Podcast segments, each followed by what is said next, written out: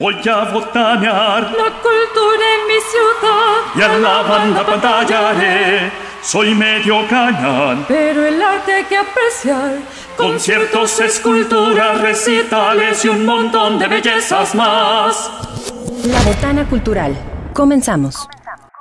Muy buenas tardes, bienvenidos a otra Botana Cultural, el programa de la División de Difusión Cultural de la Universidad Autónoma de San Luis Potosí. Los saludo en nombre de mi productor Nico Jiménez y también a nombre de la División de Difusión Cultural de la Universidad Autónoma de San Luis Potosí. Mi nombre es Jonathan Gamboa y hoy tenemos un programa especial. Espero que estén disfrutando su tiempo de descanso, los que tienen la oportunidad de tener tiempo de descanso. Y en estos programas especiales vamos a entrar de lleno a la carrera. Vamos a entrar de lleno a la botana bien servidita y esta tarde tenemos una entrevista con una divulgadora muy interesante que si usted nos está viendo a través de Facebook ya la puede ver y ahorita comenzaremos, no sin antes recordarle que estamos transmitiendo a través de las señales de Radio Universidad en el 88.5 FM en San Luis Potosí y en el 91.1 FM en Matehuala para que no se lo pierda a través de Facebook en Botana Cultural y también somos un podcast a través de Google Podcast, Spotify y todas las plataformas de podcast. Ustedes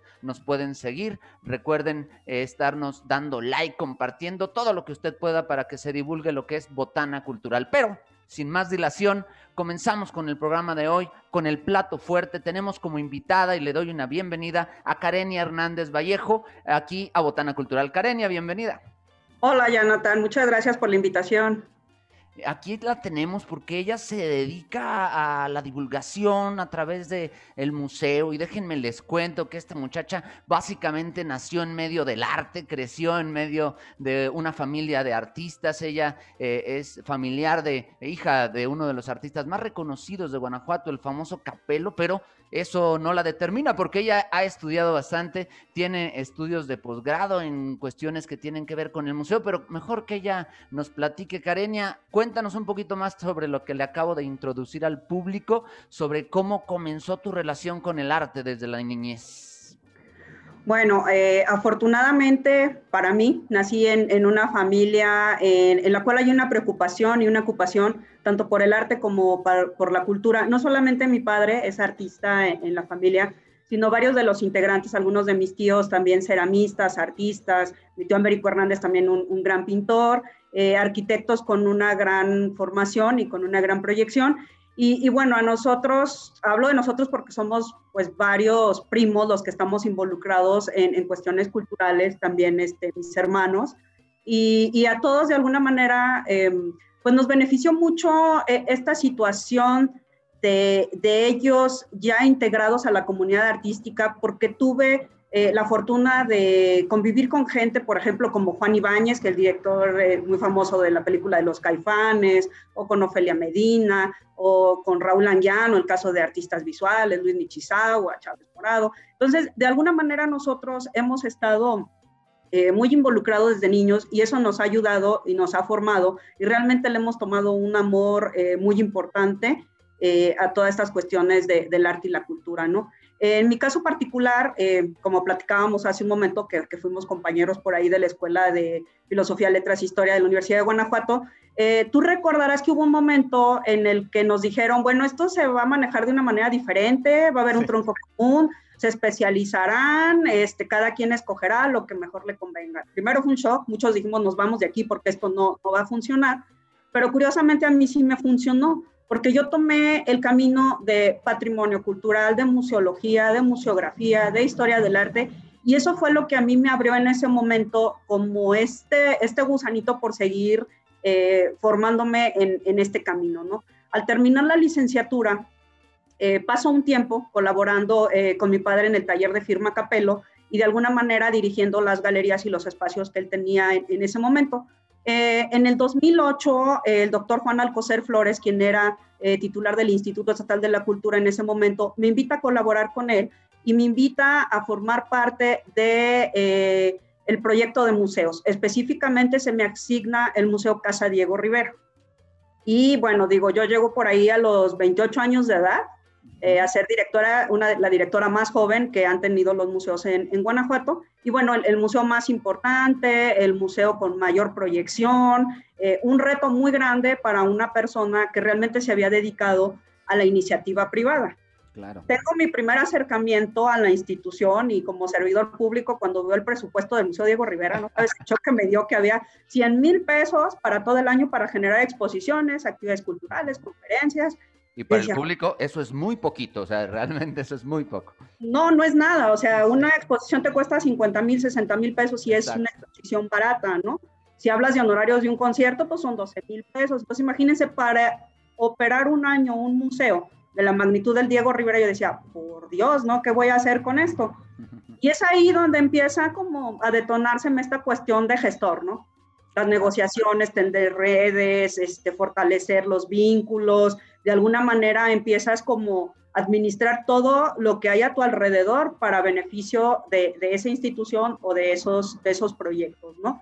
Y bueno, así fui andando por los museos del estado. Estuve por ahí 11 años, casi 12 años, y fui directora también del Museo del Pueblo de Guanajuato, del Museo Olga Costa, del Museo José y Tomás Chávez Morado. Coordiné otros proyectos como el Circuito Estatal de Exposiciones, Circuito Pocitos, Festival Madonari, de manera institucional, pero también de manera independiente estuve a la par llevando proyectos. Ya... casi, ¿qué será? Hace 2 años es cuando yo dejo ya la dirección de museos, porque también se me hace un reconocimiento a todo mi trabajo en cada uno de estos espacios y se me nombra directora de museos del estado de Guanajuato. Y ahí es donde entro a coordinar proyectos más grandes y bueno, la verdad es que ha sido un andar muy, muy importante. Pero también sabes, Jonathan, hay una parte que a veces descuidamos, que es la de la capacitación constante, y esa yo no la, o sea, la descuidé por un tiempo, pero hubo un momento en que dije, bueno, si no te estás de alguna manera capacitando, si no vas a la vanguardia, si no sigues generando tus redes, no funcionas como gestor, ¿no? Y es ahí cuando regreso a la universidad, porque hice una especialidad en este inter sobre política y gestión cultural, pero... Esta no fue en el alma mater, fue en otra institución y de alguna manera, digo orgullosamente, bueno, la maestría, el doctorado y toda mi formación ha sido en la Universidad de Guanajuato. Y digo orgullosamente, pues porque no hay que ir tampoco tanto al extranjero, ¿no? Tenemos muy, claro, buenos, tenemos muy buenos espacios y hay lugares en los que nos podemos desempeñar, ¿no? De manera muy, muy significativa. Sí, y sobre estos asuntos me surgieron varias preguntas mientras te escuchaba. La primera, justamente, eso que mencionan no es gratuito para el público. Ella evidentemente es de Guanajuato, ya lo ha dicho, y además formada, licenciatura, maestría, doctorado, con esa pequeña especialidad, si no me equivoco, en la UAM Iztapalapa o la UAM Azcapotzalco, una de esas dos sedes seguramente, donde también somos compañeros de universidad, ahí hice el doctorado. Pero fíjate que justamente esta formación que cambió la Universidad de Guanajuato, recuerdo que a Karenia ella ya estaba inmersa en el mundo de la museística, pero justamente te iba a preguntar sobre estos dos caminos. Mucha gente que sabe o que le interesa la gestión cultural cree que a lo mejor es lo mismo trabajar en un museo público que en un museo privado. ¿Tú qué diferencias encuentras entre la gestión cultural desde una institución pública, como puede ser una secretaría o una instancia de cultura, y desde la gestión privada, es decir, un museo privado, sobre todo porque, por ejemplo, te informo que aquí en San Luis son poco comunes, pero por allá en Guanajuato sí tienen bastantes ejemplos exitosos? ¿Tú qué diferencias has encontrado? Mira, realmente... Lo voy a expresar de una manera. Cuando tú tienes un proyecto independiente, vas por tus sueños. Uh-huh. Tú eres quien los diriges, tú eres quien está realmente viendo hacia dónde va, ¿no? Tú llevas el mando del barco. En la cuestión pública es como estarte alineando constantemente a las metas, a los proyectos de gobierno, a los eslogans institucionales, a las reglas institucionales. Sí es cierto también que a través de la institución pública y a través de las cuestiones oficiales logras generar muchas redes y logras mucha credibilidad y digo, el logo institucional te da pues de alguna manera una proyección importante y aparte te da esta credibilidad que a veces cuesta mucho más trabajo que la generes a través de un proyecto independiente. pero ciertamente el crecimiento no es el mismo.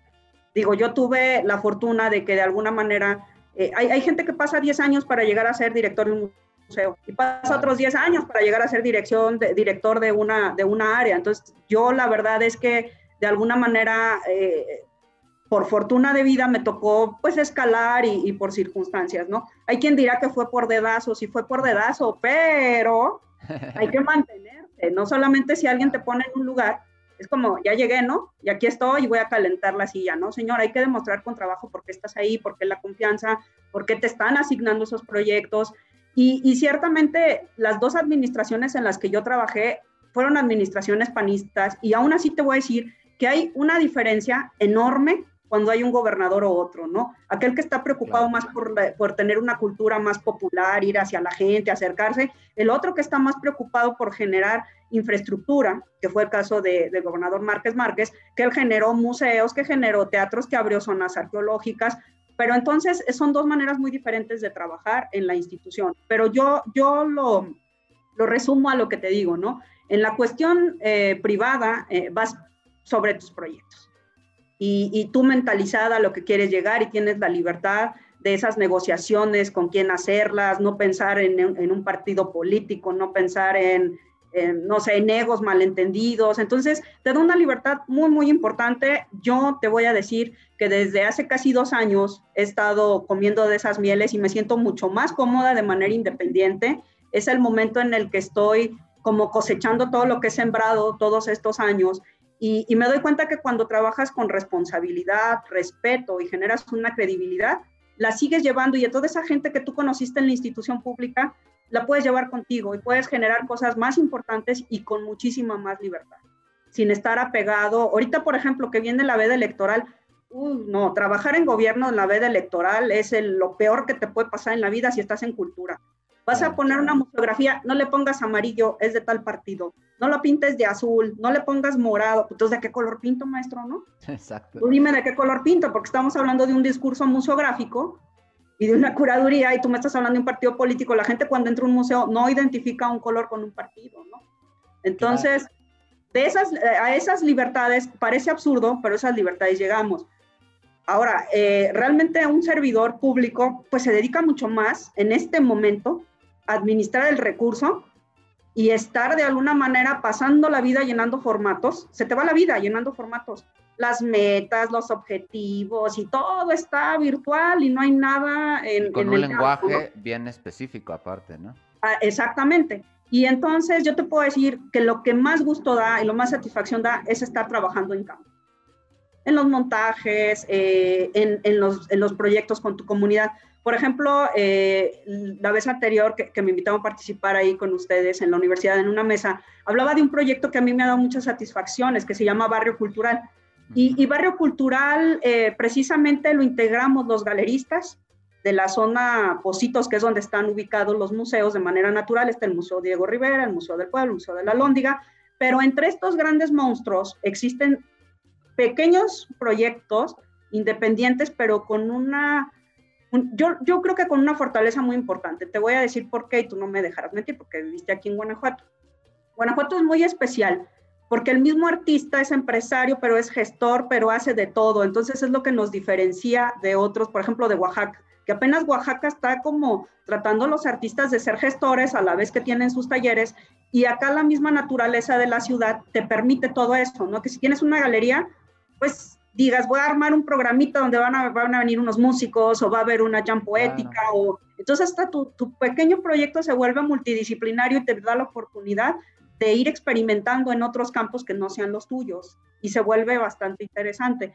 Entonces Barrio Cultural nace con el propósito de que todos nos unamos para fortalecer estos pequeños proyectos independientes. Y tiene tres acciones. Tenemos el Art Walk, la ruta de galerías, que precisamente es para acercar al público, ¿no? Que conozcan las propuestas expositivas que hay en cada una de los talleres, las galerías y los centros culturales. Antes de la pandemia estábamos integradas 12 espacios, ahorita de los cuales quedamos 7, pero bueno, seguimos en pie, y de hecho en estos días retomamos Barrio Cultural con dos de las acciones, nada más. Y bueno, la otra acción se llama Noches Culturales y Gastronómicas. Ahí integramos a restaurantes y a bares, y estos espacios funcionan como sedes para que los músicos y la gente que está en las cuestiones de actuación o que tienen algunas presentaciones de libro, pues los hagan en los hoteles o en los restaurantes. Aquí cabe destacar también que tanto los restaurantes como los hoteles se han preocupado por tener también arte de calidad en los espacios.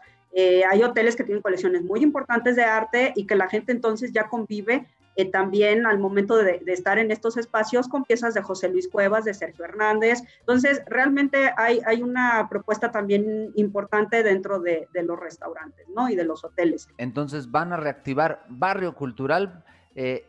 Con estas nuevas medidas, no sé si se cortó, pero si no se cortó, me gustaría que nos contaras, Karenia, acerca de cómo la pasaron justamente ustedes como entidades privadas en el contexto de confinamiento del último año. Platicábamos que en Guanajuato la señal de internet es muy tramposa, por eso ustedes ven estos pequeños cortes. Para nosotros fue unos segunditos esperando, pero no pasa nada, Karenia. Fíjate que lo que estabas diciendo me impulsaba a preguntarte algo que ya que tú perteneces a esta red de museos que son de la sociedad civil, que son privados, ¿cómo la pasaron ustedes en este periodo? ¿Cómo la están pasando? Todavía falta un rato en este periodo de confinamiento. ¿Qué representó para esta actividad cultural? Un poco para que el público entienda a veces cosas que no se ven desde la casa, no observan el trabajo de ustedes, tanto tu experiencia como de otros colegas. Cuéntanos cómo lo han pasado este año de confinamiento. Mira, ha sido bastante complicado, porque Guanajuato también es una ciudad donde las rentas son bastante altas en el espacio donde todos estamos situados. Entonces, ha sido estar pues luchando día a día, y sí vamos contra la corriente, pero la actitud que está presentando la mayoría, aquellos que hemos logrado pues permanecer durante un año, porque ya llevamos un año en, pues, en la pandemia, ¿no? En esta situación. Y aquellos compañeros que no lograron permanecer en los espacios, lo que hicieron fue mudarse a lo virtual. Okay. Generar exposiciones virtuales, generar talleres virtuales. Entonces, de alguna manera, aquellos que ya no pudieron seguir pagando o dándole el mantenimiento a los espacios, que es bastante caro en Guanajuato, pues lo hicieron de manera virtual. Ahora, hay quienes también no habían experimentado la manera en el caso de las galerías, de vender. A través de las redes o vender en una página web, entonces de alguna manera... Tiendas en línea, etcétera. Exactamente, entonces muchos de ellos ya tienen tiendas en línea, ya tienen una propuesta de manera virtual. Nosotros lo que quisimos hacer, te voy a decir que una cosa que sí el alcalde aquí en la ciudad de Guanajuato nos permitió a las galerías, es que sabemos que en las galerías no va a haber aglomeraciones ni en los museos. Claro. ¿No? Entonces, sí cerraron los museos institucionales, pero a nosotros nos permitió, solamente un mes cerramos, el resto del tiempo nos permitió tener con las cuestiones básicas, ¿no? Uso de gel, tapetes, caretas, cubrebocas, recibiendo, y de alguna manera nos permitió seguir activos y no caer a lo mejor en algo en lo que muchos compañeros cayeron, la desesperación, o hay quienes hasta yo creo que en depresión, ¿no? Al ver sus proyectos venirse abajo y la falta de apoyo. Pero él de alguna manera, al permitirnos tener las galerías y los espacios independientes, los centros culturales y los museos abiertos, eso realmente nos favoreció mentalmente para poder seguirnos fortaleciendo y seguir generando proyectos, ¿no? Ahora, también nos dio la oportunidad de reinventarnos algunos, cómo queremos manejar nuestras carreras o nuestros proyectos. En mi caso, yo nunca había pensado en tener una marca con mi nombre.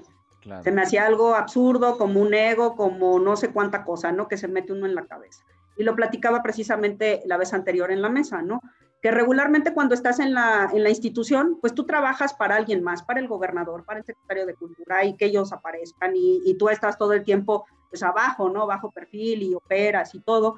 Y ahorita yo al tiempo me doy cuenta, todo mi trabajo, ¿quién lo está de alguna manera capitalizando, no? Y hay gente que me empieza a decir, tienes que hacer esto, tienes que... Entonces lo empezamos a hacer, ¿no? Hay compañeros egresados de artes visuales pues que no estaban titulados, que no habían pensado en una maestría, y en este momento, pues pum, ¿no? Necesito estudiar una maestría, necesito hacer esto, necesito hacer estos cambios en mi negocio, a lo mejor yo soy artista visual, pero necesito estudiar una maestría en gestión porque esto me va a ayudar en esto, o necesito meterme más a trabajar en cuanto a manejo de redes, ¿no? O a generar contenidos. Entonces, realmente ya todos también nos estamos entendiendo como empresarios, que esta industria creativa, pues es una empresa, también generamos ingresos, también tenemos gastos, también generamos empleo. Entonces, esa cuestión, y también no entendernos como el hobby, ¿no?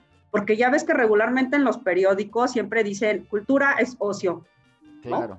No somos el ocio, no somos la parte de atrás, no somos el entretenimiento, ¿no? De hecho, somos los que proveemos precisamente algo al turismo que viene a la ciudad, ¿no? Estamos dando servicios, exposiciones, conciertos, conferencias, lo de Barrio Cultural, que todo es gratuito para la gente. Okay. Es un proyecto que precisamente todos los galeristas lo sustentamos con nuestros propios recursos y lo regalamos a la comunidad, precisamente para generar semilleros y para que acercar a los niños, para generar públicos también.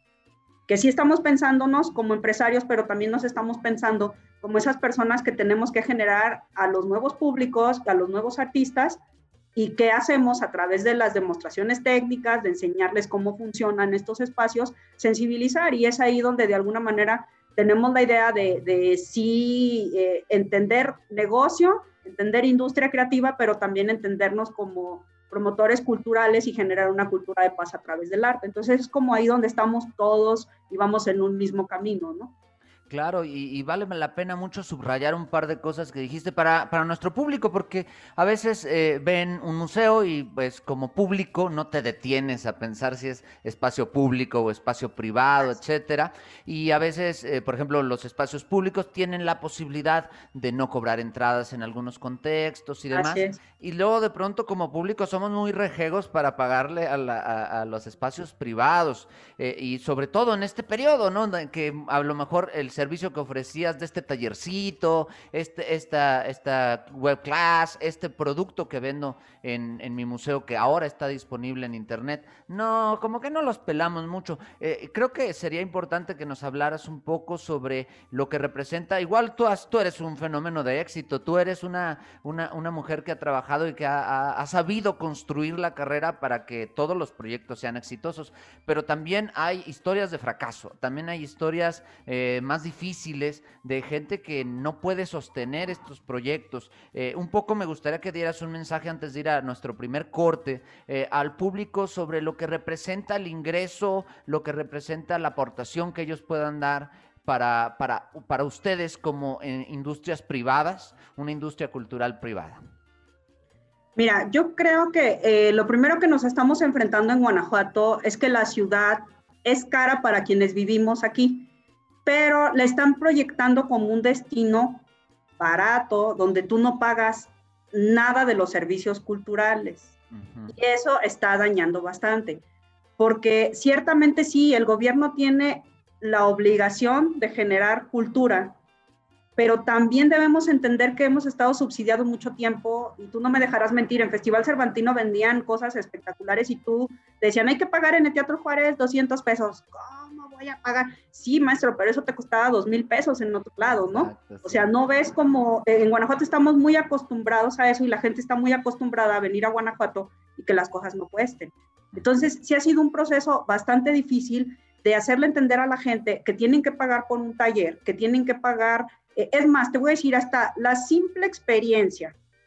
En el caso, yo te voy a decir, mi papá lleva alrededor de 7 años dando un taller de pintura, y lo que cobra, o sea, no cobra, es una cuestión como nada más para simbólica, que... ¿no? Simbólica, ¿no? Porque si él cobrara realmente por lo que él sabe, lo que te enseña, pues entonces no habría manera de que la gente asistiera al taller. Igual están mis demás compañeros. Tengo compañeros que son reconocidos en Europa como artistas de arte urbano o son reconocidos grabadores y realmente ellos están dando sus conocimientos por algo, como tú comentabas, para el mantenimiento básico, ¿no? De repente, por ejemplo, nosotros tenemos aquí un espacio que se llama Primer Depósito y pasó una experiencia, llega una japonesa y ¿cuánto cuesta?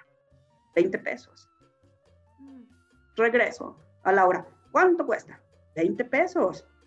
O sea, no entró y no pagó los 20 pesos. Y hay quienes se paran a la entrada del museo y tómame una foto para que vean que vine al museo. No, es que no es lo que cuesta el museo. O sea, realmente con tus 20 pesos no cubres el contenido de lo que hay, ¿no? Entonces, sí es un trabajo y es ahí donde tenemos que empezar con los niños, Jonathan, porque cuando los niños entender que sí tenemos derecho a la cultura, pero también tenemos nosotros que invertir en ella para que permanezca.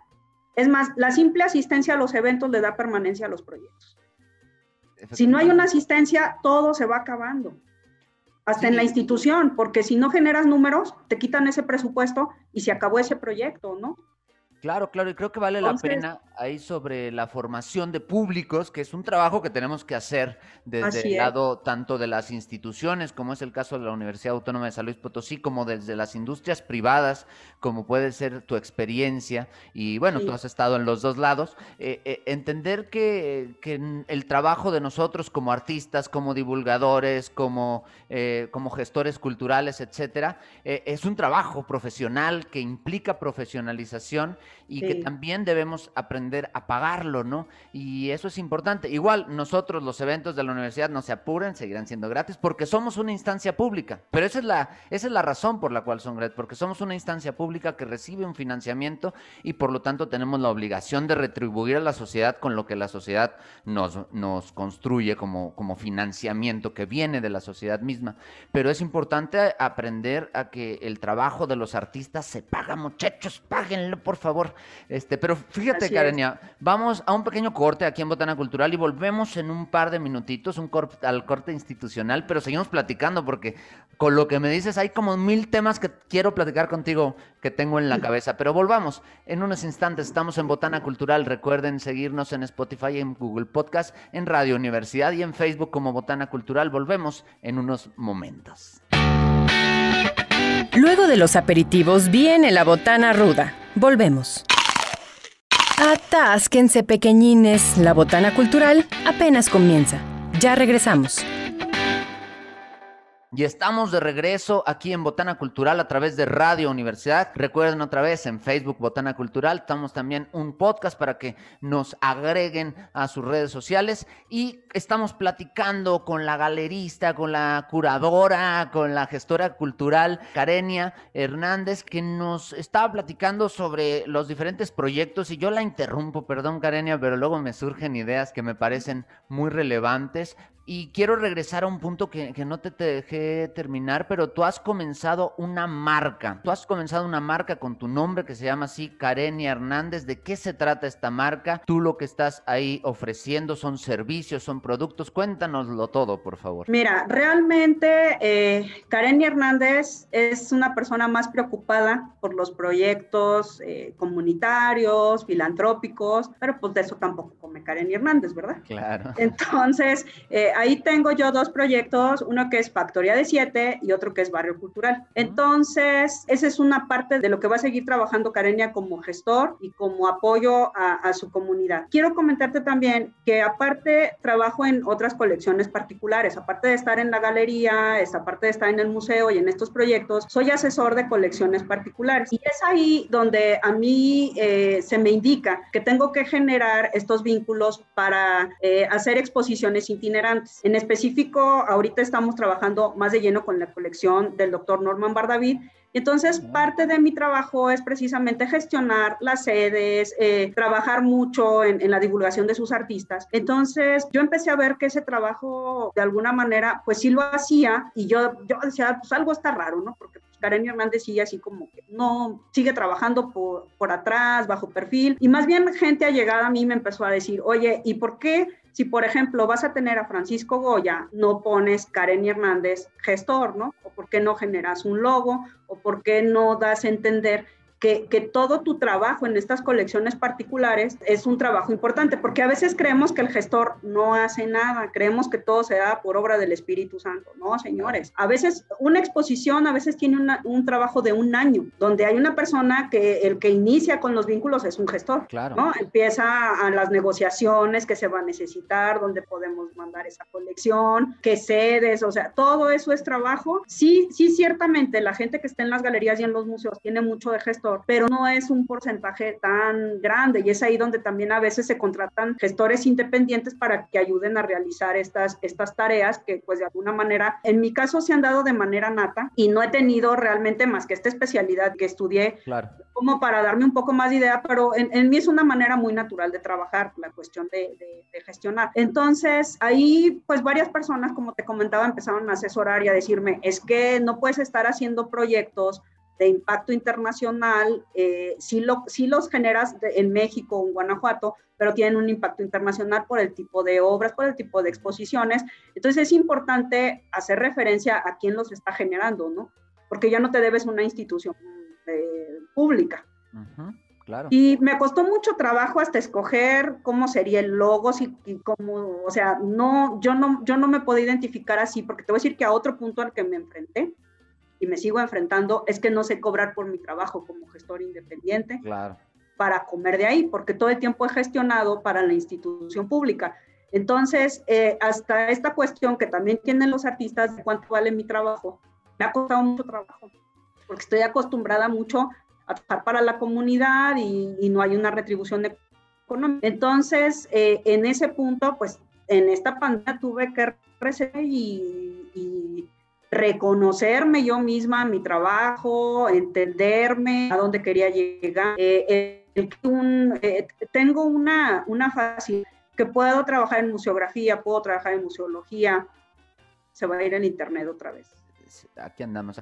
Miren, mientras vemos si se regresa el internet, aquí a hacerle un pequeño apunte al público. Para generar una exposición está, como dice Karenia, el gestor, que es la labor que está ahorita subrayando, pero está también el curador, el galerista y el artista. Por lo menos en la exposición más chiquita que usted pueda encontrar en cualquier galería pequeña de una esquina, por lo menos hay 4 personas trabajando mínimo, además quien monta, más quien transporta las artes, quien diseña la exposición. Es decir, hay una gestión muy amplia, pero te interrumpí, continúa. Ya no sé dónde me quedé. Pues estábamos hablando sobre todo este proceso y lo que representa tu marca y los servicios que tú ofreces. Y bueno, de alguna manera lo concentré en 2 acciones, en curaduría y en gestión cultural, porque realmente, como tú comentas, pues tienes que estar preocupada por las redes, tienes que estar preocupada por el diseño, tanto museográfico como el diseño que tiene que ver con la invitación, con los textos, con los banners, con toda esta cuestión, toda la imagen, ¿no?, de una exposición. Entonces, creo yo que estas 2 especialidades, por llamarles así, cubren todo lo que de alguna manera yo puedo ofrecer como servicios, ¿no?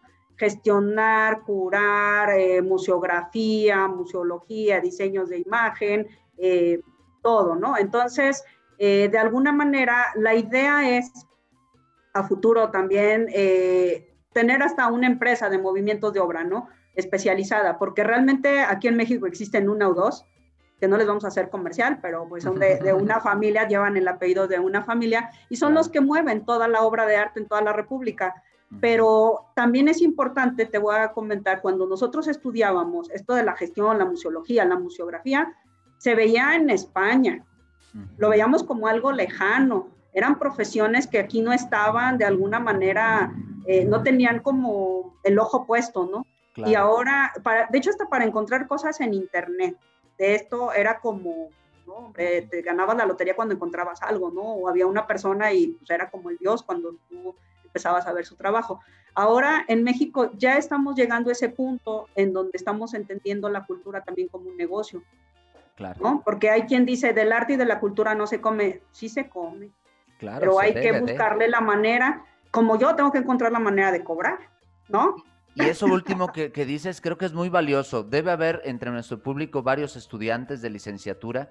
Aquí te cuento, en nuestra universidad tenemos tanto una licenciatura en Historia como una licenciatura en Artes, y de ambas licenciaturas siempre salen varias, bueno, ya en las pocas generaciones que llevan estas dos facultades, han salido varias personas interesadas en la gestión cultural, en la museística y demás. Y de pronto he escuchado a estos alumnos cuando los tenemos en las aulas preocuparse porque no saben cuál es el trayecto. Y lo que nos acabas de decir, yo estoy, después de muchos años de experiencia, yo, Karenia, apenas estoy aprendiendo a cobrar mi trabajo, apenas estoy aprendiendo a posicionarme como una marca en este sentido. Entonces, muchachos, una buena noticia. Ustedes pueden construir este camino. Aquí ven, tenemos un ejemplo exitoso, y dentro de ese ejemplo exitoso pueden escuchar que ella también tiene incertidumbres. Esas incertidumbres que tienen, muchachos, son parte del proceso. Y entonces me gustaría que nos siguieras hablando justamente sobre este posicionamiento de marca, pero yo quería dar este mensaje a nuestros alumnos para que no se sientan tan abandonados. Ahí andan los profesionales construyendo ese camino, y ese camino se construye con trabajo y esfuerzo, chamacos. Pero sigue hablando de tu marca, perdón. No, mira, ahorita lo que comentabas, ¿no? Yo tengo un dicho que dice, el trabajo habla por ti. Y eso es muy importante. Cuando tú empiezas en la gestión, tienes que generar credibilidad. Y la credibilidad es la que en este momento a mí me lleva a poder generar una marca. Porque hace 15 años, nadie le hubiera soltado a un espacio independiente chiquito Francisco Goya. Claro. ¿No? Sí me explico. Entonces es como esta cuestión de que si eres profesional, si generas credibilidad, también tiene mucho que ver el entusiasmo y el amor con el que hagas las cosas. Eso sí, sí es bien importante. Tienes que estar seguro de que la gestión para ti es una parte, es la parte más importante que mueve tu vida, ¿no? En cuanto a lo profesional. Porque sí es cierto también que trabajar para proyectos culturales se te va la vida. Y hay que ir haciendo una balanza. Cuando trabajas en la institución pública, pues trabajas 14, 16 horas o más, ¿no? Es más lo que pasas trabajando precisamente porque hay mucha atención a los municipios, a las comunidades, pero acá ya en la marca tus preocupaciones se vuelven otras. Claro. Cómo pagar un espacio, cómo pagar impuestos, que esta parte nadie nos dice cuando vamos a ser gestores que tenemos que pagar 30% de impuestos sobre la renta y el 16% de impuesto, y entonces resulta que lo que ganaste no lo contemplaste todo esto, y entonces pues hasta saliste poniendo de tu bolsa, ¿no? Claro, entonces tienes que ser... Sí, nada más para decirle a los chicos, es un registro específico dentro del SAT el que tú tienes que hacer para poder cobrar con una factura por estos trabajos, y eso es por eso que te salen tan caros, porque a lo mejor dicen, no son tan caros los impuestos, en este rubro sí, ¿no? Perdón, continúa. Pues mira, la verdad es que en este momento en todo, Jonathan, yo la verdad es que te voy a decir ahora que ya estoy más de base como galerista. Dices, híjole, ¿no? Págale al banco el porcentaje del uso de la tarjeta, paga el impuesto sobre la renta, paga el IVA, paga. Ok, sí, ¿no? ¿Y cómo? Esto no te lo enseñan, te lo dicen muy bonito, ¿no? Tú vas a ser gestor y vas a cobrar, no, ok, sí, pero ¿y todos estos gastos? ¿Cómo sea? Entonces también te vuelves administrador, claro, ¿no? Pero administrador de tus propios recursos, administrador de tus propias capacidades, que eso es bien importante, porque eso es lo que te va a generar dinero también, ¿no? Claro, ¿qué puedes hacer? ¿Hasta dónde puedes llegar? ¿Dónde puedes ganar un poco más? Y realmente, como yo te decía, para no perder el alma del gestor, hay que seguir con proyectos de impacto social, porque esos son los que alimentan el alma. Los otros nos alimentan, los gustitos, exactamente, pero los otros son los que realmente te mantienen con esa sensación de gusto, ¿no? Porque cuando tú ves a los niños disfrutar los talleres, ves a la gente que se para enfrente de una obra y hay un impacto, hay una enseñanza, hay esa cercanía, a mí eso me paga todo, pero pues no comemos de eso. Entonces hay que ir a esa otra parte y nos tenemos que involucrar en todas estas cuestiones administrativas que a nadie nos gustan. No nos gusta que te digan que tienes que pagar todos esos impuestos, que tienes que pagarle un contador, etcétera, etcétera. Esa es la parte, pues, en la que estamos de alguna manera Ya, como yo te decía, antes no estaba tan profesionalizada esta profesión, ahora sí. Y al grado que tenemos que entrar a todo este rubro. Antes le podías decir a tu cuate el músico, ay, tú préstame tu factura, ¿no? Y exacto, cobras por mí y luego nos ponemos a mano. No, ya no, porque ya nadie te va a prestar una factura. Ya no puedes estar escondiéndote de nadie, porque además todo está en las redes, todo es público. Entonces, todas estas cuestiones hay que irlas aprendiendo. Uh-huh. Y de alguna manera también, como los chicos que están estudiando, pues invitarlos a que vayan al campo, porque a veces cuando estás estudiando gestión, todo te lo ponen muy bonito, pero cuando llegas al campo te das de topes y ves que las cosas no son como están en los libros. Sí, la formación es muy importante, pero también el estar en el campo te da una fortaleza bastante importante, ¿no? Efectivamente, porque cuando estás montando una exposición se puede caer un pedazo de madera que no consideraste en tu presupuesto y de pronto ese pequeño detalle, que es el que se me ocurrió, cambia toda la planeación. Y creo que este mensaje que nos das vale también para los artistas, jóvenes artistas que están en formación, artistas que están que todavía son jóvenes, que todavía pueden entrar a ciertas convocatorias. Es importante aprender de administración, aprender a construirte como marca, no nada más como artista. Así es. Reflexión acá de voy, esta es mi expresión individual. Recordarás, Karenia, cuando éramos jóvenes por allá en Valenciana teníamos... Somos jóvenes. Tú todavía eres joven, algunos sí pasamos nuestros años desgastándonos mucho, pero bueno, el punto es que en aquellas épocas teníamos esta intención de somos artistas, ¿no? Y de pronto menospreciábamos esta otra parte que también es profesionalización. Eso ahorita que ya tenemos experiencia, creo que se lo podemos decir sobre toda la comunidad universitaria, tanto de Guanajuato como de San Luis, como de Aguascalientes, como de Mérida, de todo el país. La profesionalización también implica, muchachos, convertirse en administradores, saber de recursos y generar todo esto. Déjenme les cuento que Karenia, ya lo mencioné un poquito, pero quiero subrayarlo. Ella es doctora en artes, tiene un doctorado, una maestría en artes, una licenciatura en historia y esta especialidad en políticas y gestión pública, pero como doctora en artes, en esta formación, tú que seguramente conviviste con artistas, creadores, ¿qué le puedes decir a la comunidad universitaria sobre la diferencia? O sea, ¿cuál sería el margen entre la creación, la gestión, para que a lo mejor ellos que están en estos rubros y no saben hacia dónde especializarse, puedan decir, ah, me gusta esta área o esta otra o aquella tercera que no se ha mencionado, ¿no?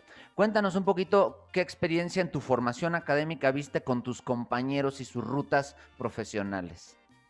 Mira, algo que a mí me gustó mucho cuando estuve estudiando la maestría y el doctorado en la universidad, es que había gente de todas las edades y de todas las disciplinas.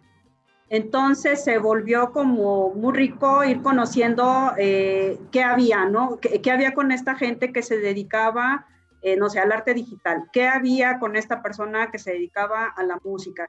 Entonces fueron grupos que fueron enriqueciendo de una manera muy importante. Lo que yo de alguna manera veo, no es una crítica a la universidad, digo, yo no soy especialista en hacer los planes de estudios, pero hay algo en lo cual no me gusta tanto en el caso de los chicos que son artistas. Yo no tengo problema porque lo mío no tiene que ver tanto con producción, pero hay como demasiado enfoque en que los chicos se metan mucho a investigar, pero no a producir. Claro. Entonces, ya cuando tú como artista visual estás en una maestría o como un músico ya de una trayectoria importante que ya has dirigido alguna orquesta, no te permiten crear con tu proyecto, es decir, que pongas a la orquesta a que toquen algo que tú escribiste, uh-huh, pero te ponen a que lo describas en no sé cuántas cuartillas, y por qué mejor no te subes al Teatro Juárez y los haces tocar ese proyecto, y ya de alguna manera hay una producción. Esa es la parte que a mí no me gustó mucho, porque yo soy muy práctica, ¿no? Y yo veía que también muchos de mis compañeros eran muy prácticos. Ahora, también te da mucho la oportunidad de gente. Por ejemplo, te voy a comentar, mi papá fue mi compañero en la maestría y en el doctorado. Fue una cosa de locura, ¿no? El papá y la hija juntos, raro, ¿no? Y diferentes generaciones, y él es artista, y entonces yo pensaba como gestor, como museógrafo, entonces había también como que hay unos ¿Y entonces había choque o hacían trabajo compañeros? Sí. No, había, entre él y yo había un poco de choque, porque yo realmente en ese momento estaba muy casada con la institución, ¿no? Claro. De que vamos a hacer crecer los museos y vamos, no. Y Capelo siempre se ha caracterizado por ser un artista independiente, ¿no? Totalmente independiente. A él, la vida le ha sonreído de una manera importante porque ahorita en la pandemia lo he visto, ¿no? Él lleva un año en su casa ahí produciendo todos los días, lleva más de 40 paisajes, no sé cuántos retratos, es una persona muy productiva y es un artista multidisciplinario. Entonces de repente lo ves haciendo una escultura, de repente lo ves haciendo fotografía, de repente ya está acá pintando y está todo el tiempo, ¿no?, generando. Entonces yo veía parte de lo que él me había inculcado en cuanto a producción y yo chocaba también un poquito con lo que te decía de la universidad, no tanto escribir, pero no producir, cuando yo en mi vida vi que, que mi papá era artista y producía todo el tiempo. Dale. Entonces, eso es lo que yo vi en la maestría y el doctorado, que no había como este equilibrio entre la producción para aquellos que eran grabadores, para aquellos que eran pintores, para aquellos que eran fotógrafos, los músicos, ¿no? Y bueno, eso a mí me llamó un poco la atención, porque sí es la maestría en artes, pero... Pues, por ejemplo, ¿qué hace un gestor, no? En la maestría en artes. Entonces, la ampliaron tanto, la abrieron tanto, que creo que ahí sí enriquecen las convivencias, pero no creo que la especialización haya llegado al 100 en todos, ¿no? Uh-huh. Sí generamos redes, sí hubo compañerismos, sí se hicieron interesantes proyectos. El convivir con gente de la edad y de la trayectoria de mi padre para chavos que apenas estaban egresados de una licenciatura, pues también era un choque de que de repente, ¿no?, le decía a mi papá a un chico, oye, tu proyecto, ¿de eso piensas comer? ¿Vas a vender ese video y de eso vas a comer? Y volteaban los chavos y se le quedaban viendo, es que los maestros me dijeron en la facultad que sí. Fíjate que no, eso no lo vas a vender a nadie, ¿no? ¿Sabes pintar? ¿Sabes dibujar? El oficio, esto. Entonces de repente así como que eran lluvia de ideas, ¿no?, de muchas generaciones y todo. Pero sí es muy rico el estar conviviendo esto y te das cuenta también, cuando hablábamos ahorita de la profesionalización, yo ahí me di cuenta que los chicos salen de la licenciatura en artes y lamentablemente no saben armar un dossier, no saben hacer una lista de obra. ¿A poco? Entonces, no saben sobre que tienes que registrar tu obra.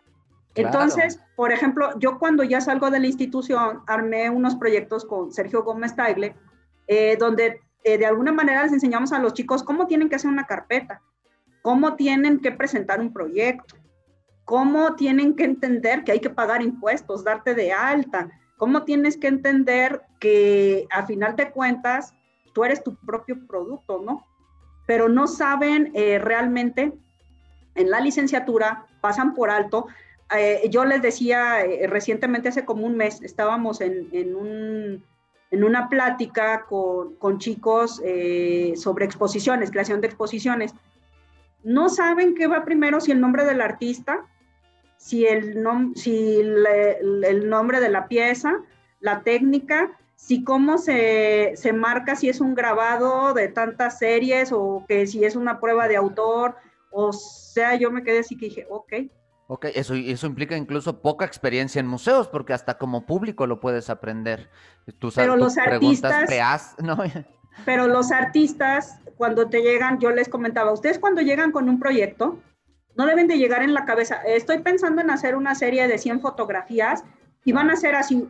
¿Cómo que van a ser así? O sea, no está la producción, no me estás trayendo la lista croquis, de obra con el texto curatorial, imágenes en alta resolución. Porque hay una cosa que tenemos que entender. Cuando tú vas a ver a una persona pedir una exposición, tienes que llegar claramente, te van a dar 5 o 10 minutos y tienes que entender que esa persona trae puesta la cabeza en todas esas matrices que hablábamos, de las metas, de los presupuestos, y entonces parte de su trabajo es atenderte, sí, pero pues de una manera ejecutiva. Tienes que llegar muy claro y mire, este es mi disco, tengo la producción lista. No puedes llegar a pedir una exposición de hoy para mañana o de hoy para un mes. Esto tiene que ser, si tú vas ahorita, te va a tocar exponer en marzo del año que entra. Claro. ¿No? Tienes que ir a agendarte. Entonces, a los chicos no les enseñan todas estas cuestiones. Entonces, si no sabes llegar con una propuesta, si no sabes que vas a enfrentarte con una persona que tiene una carga laboral, que no tiene la cabeza puesta nada más en ti, uh-huh, sino en 40 cosas a la vez, no vas a llegar a nada, ¿no? Entonces, ahí yo les decía a los chicos, hay otra cosa que hay que entender. Si tú no entregas una lista de obra, no te van a poder asegurar tu obra si no la sabes hacer y no le sabes poner el valor a las piezas. Los avalúos son muy importantes para que entres a que te profesionalices, tu obra sea asegurada, sea resguardada de manera adecuada. Tienes que entender que tienes que firmar un contrato acomodado temporal, tienes que entender que las imágenes deben ser buenas. Si entregas imágenes pixeleadas, se va a ver horrible en las redes tu publicidad, ¿no? Tu difusión. Entonces, todas esas cuestiones tan básicas no las estaban dando, y es ahí donde entramos nosotros con el proyecto de Factoría de Siete, a profesionalizar esta parte que hay carencia, y aparte el marketing, ¿no? Hay poetas que se la pasan escribiendo y escribiendo y escribiendo. Oye, ¿ya has registrado tu poesía? ¿Se tiene que registrar? Sí, porque alguien la toma y va, la registra y tú ya te quedaste sin nada, ¿no? Sí. ¿Eres músico, no has registrado tu pieza? No. Entonces se armaron talleres de registro de autor, ¿no? Ah, bueno. Derechos, también, que es muy importante, porque a veces llega un extranjero y te compra un grabado y... ¿Puedo hacer playeras? Sí, pues es tuyo. ¿Puedo hacer tazas? Sí, es tuyo. Sí, maestro, pero este se va a hacer rico con tu grabado y tú le vendiste el grabado en 500 pesos, ¿no? Uh-huh. Entonces, sí, todas esas cuestiones es como ponerles de frente y aventarles un balde de agua fría y que vean, ¿no?, qué es lo que está pasando. Y te digo, a mí ese balde de agua fría me cayó en la pandemia. Mira, pero... Porque yo estaba muy a gusto. Yo veía toda esta problemática de todos, pero es como el que es alcohólico, ¿no? Ve a los demás alcohólicos, pero él no es alcohólico. Yo estoy a todo dar. ¿Yo qué? ¿No? A mí me tocó ver hacia mí, ¿no? Sí. Y entonces toda esa parte también nos preocupa y estamos ya ocupándonos de ello, porque hay una carencia en la licenciatura de artes, ¿no? En cuanto a esto. Y me ha tocado, por ejemplo, ahorita en León sí hay un área de gestión cultural, pero no sé, les hacen creer como que van a organizar fiestas sociales, como bodas o como no sé qué cosas, porque no les hacen ver que un gestor tiene que saber desde cómo se tiene que hacer la limpieza en un espacio cultural. No creo que van a llegar de ejecutivos a sentarse en la computadora. Eso pasa, sí, claro, 20 años después. Pero hay que trabajarle. Cuando ya construiste un equipo que sabe qué le toca, sí, hacer, ¿no? Sí. Yo me reía mucho cuando mis abuelas me decían, tienes que saber hacer para saber mandar. Claro. ¿Cómo? No, eso no. Sí, no, pues sí es cierto. Quiero esa galería limpia en 2 horas si no sabe que se tarda 5 horas en ser limpiada, ¿no? Sí, y mira, por ejemplo, a mí me tocó, esta es una anécdota, cuando yo llego a la dirección de museos me dice el doctor Alcocer, arma tu equipo. Uh-huh. ¿Ok? Armé mi equipo y de repente llegan puros coordinadores nuevos y los museógrafos, yo sabía lo que hacían en un día. No, a ellos les decían, esto se monta en un mes, ¿eh? El primer día recibimos, se aclimata, el siguiente día podemos platicar, o sea, se mareaban a los coordinadores y yo decía, ya cuando, yo los dejé, ya cuando estábamos bajo presión, donde que va a venir el gobernador a inaugurar, no, pues yo ya me prendía, ¿no? Y empezaba a ver en todos lados dónde ajustábamos los tornillos. Bueno, es posible, o sea, si yo sí les mandaba, decía a los coordinadores, eso lo montan en 3 horas. Y te están viendo la cara desde hace un mes. Claro. No, porque ellos tienen la experiencia de marearte, o sea, yo soy el que levanto los cuadros, yo soy el que pinto, yo aquí es el que sé, usted nada más viene a ocupar un espacio administrativo, pero... Y es pasajero usted, ¿no? Pasajero, usted se va, ¿no? Así se comportan, pero ya ellos se vieron en este shock porque nos tocó inaugurar un museo, el Museo Conde Rul, y nos tocó reabrir el Museo José y Tomás Chávez Morado. Entonces, el Museo Conde Rul tenía una peculiaridad, no tenía acervo, pero el gobernador quería un museo. Entonces hizo un museo sin acervo, entonces teníamos que buscar las colecciones. ¿Sabes lo que fue eso? Una locura.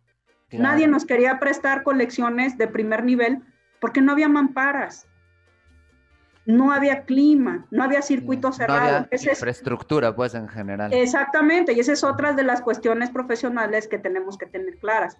Para toda exposición, un facility report. Cumplir con las condiciones básicas de seguridad y del clima, de ambiente, ¿no? Entonces, todo esto tiene que ver, sí, con la experiencia, pero también lo que se tiene que ir fortaleciendo, ¿no? Claro, y tiene que ver con lo que hemos platicado hoy, Karenia. Te cuento que el tiempo en la radio siempre es cruel y se nos está acabando, pero creo que está muy padre el mensaje que hemos dado hoy, sobre todo a los jóvenes gestores culturales, artistas, creadores, gente que le gustaría trabajar en el área de museos, sobre la profesionalización de esta labor, que Karenia es un ejemplo de esta profesionalización, un ejemplo que de alguien que comenzó realmente muy joven. Cuando te conocí ya tenías un poquitito de experiencia al respecto y ahora pues ya has logrado todo esto, y muchas gracias por darnos este mensaje de profesionalización en este rubro de las artes que muchas veces es invisible, casi siempre sí. La gente no lo ve y es muy bueno, pero bueno, para el público que vive en Guanajuato no los queremos incentivar, pero si ustedes ya decidieron ir a visitar Guanajuato en estos periodos, de preferencia quédese en casa, pero si por alguna razón va a visitar familiares o ha decidido que Guanajuato es un objetivo para estas semanas de descanso, cuéntanos qué puede encontrar en internet a través de estos proyectos que estás tú dirigiendo, pues ya para despedirnos de nuestro público. Sí, mira, el trabajo que nosotros hacemos en Barrio Cultural, hay una página en Facebook que se llama Zona Pocitos Arte y Cultura, y de hecho ahí está toda la oferta, tanto cultural, artística y gastronómica, porque también tenemos muy buenos chefs que también se involucran en el arte. Entonces también hay como una propuesta gastronómica bastante interesante. También Guanajuato ha ido teniendo un avance en esto. Y en el caso de mis espacios, tengo un espacio dedicado al arte mexicano que se llama La Morena Artesano, también tiene Facebook, Instagram. Galería Zulañil es una galería especializada en arte latinoamericano. Principalmente tenemos venezolanos, colombianos, cubanos y mexicanos. También hay Instagram y Facebook. Y Factoría de Siete también tiene su propio Facebook y Primer Depósito también. Y bueno, invitarlos, el Museo Primer Depósito en breve estará inaugurando la obra del maestro Francisco Goya, y tenemos otras dos exposiciones temporales, Mirada Única, y una colectiva de 11 pintoras mexicanas, y una exposición de la maestra Rocío Caballero, que esté de alguna manera celebrando más de 20 años de su trayectoria. Está generando grabados en diferentes talleres de todo México, Caracol Púrpura, Marea y otros talleres. Entonces aquí tenemos su propuesta. Y bueno, los proyectos de Barrio Cultural específicamente lo puedes encontrar todo en Zona Pocitos, porque es un trabajo de comunidad, como el barrio lo dice, es un trabajo de comunidad y para la comunidad. Entonces, ahí es donde está todo. O también, pues, quien quiera seguirme en Instagram o en Facebook, ahí yo soy la persona que aburro a todo mundo con puras cosas culturales y artísticas. ¿Cómo te encuentran? Karenia Hernández. @KareniaHernández en Twitter. Así es. No, Twitter no tengo. Fíjate. Perdón, en Instagram y en Facebook. Y en Instagram, así es. Perfecto, para pues, que no se lo... Sí. No, dime. Escucho. Sí. No, para que no se lo pierdan y para que la agreguen a las redes sociales, ahí sobre todo vayan a las páginas de Facebook, de Instagram que nos ha dicho y que la sumen. ¿Sí, Karenia?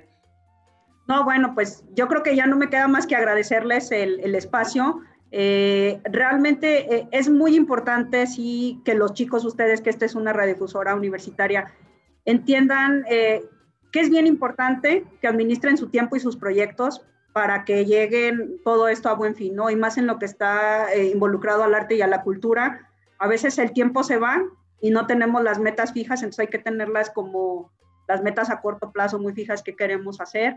Y pues nada, ¿no? Invitarlos a que no tengan miedo a involucrarse en estos proyectos que también alimentan mucho el espíritu, ¿no? Así es, suscribimos la invitación. Y bueno, muchas gracias, Karenia Hernández, por estarnos acompañando aquí en Botana Cultural. Ya se nos hizo tarde, deseamos que tengan un buen provecho, que pasen un buen descanso y recuerden seguirnos sintonizando por las señales de Radio Universidad. Mi nombre es Jonathan Gamboa, a nombre de la División de Difusión Cultural de la Universidad Autónoma de San Luis Potosí. Me despido diciéndoles sean felices y pórtense bien. ¡Nos vemos! Si eres erudito, no creo que se te haya quitado por venir a botanear.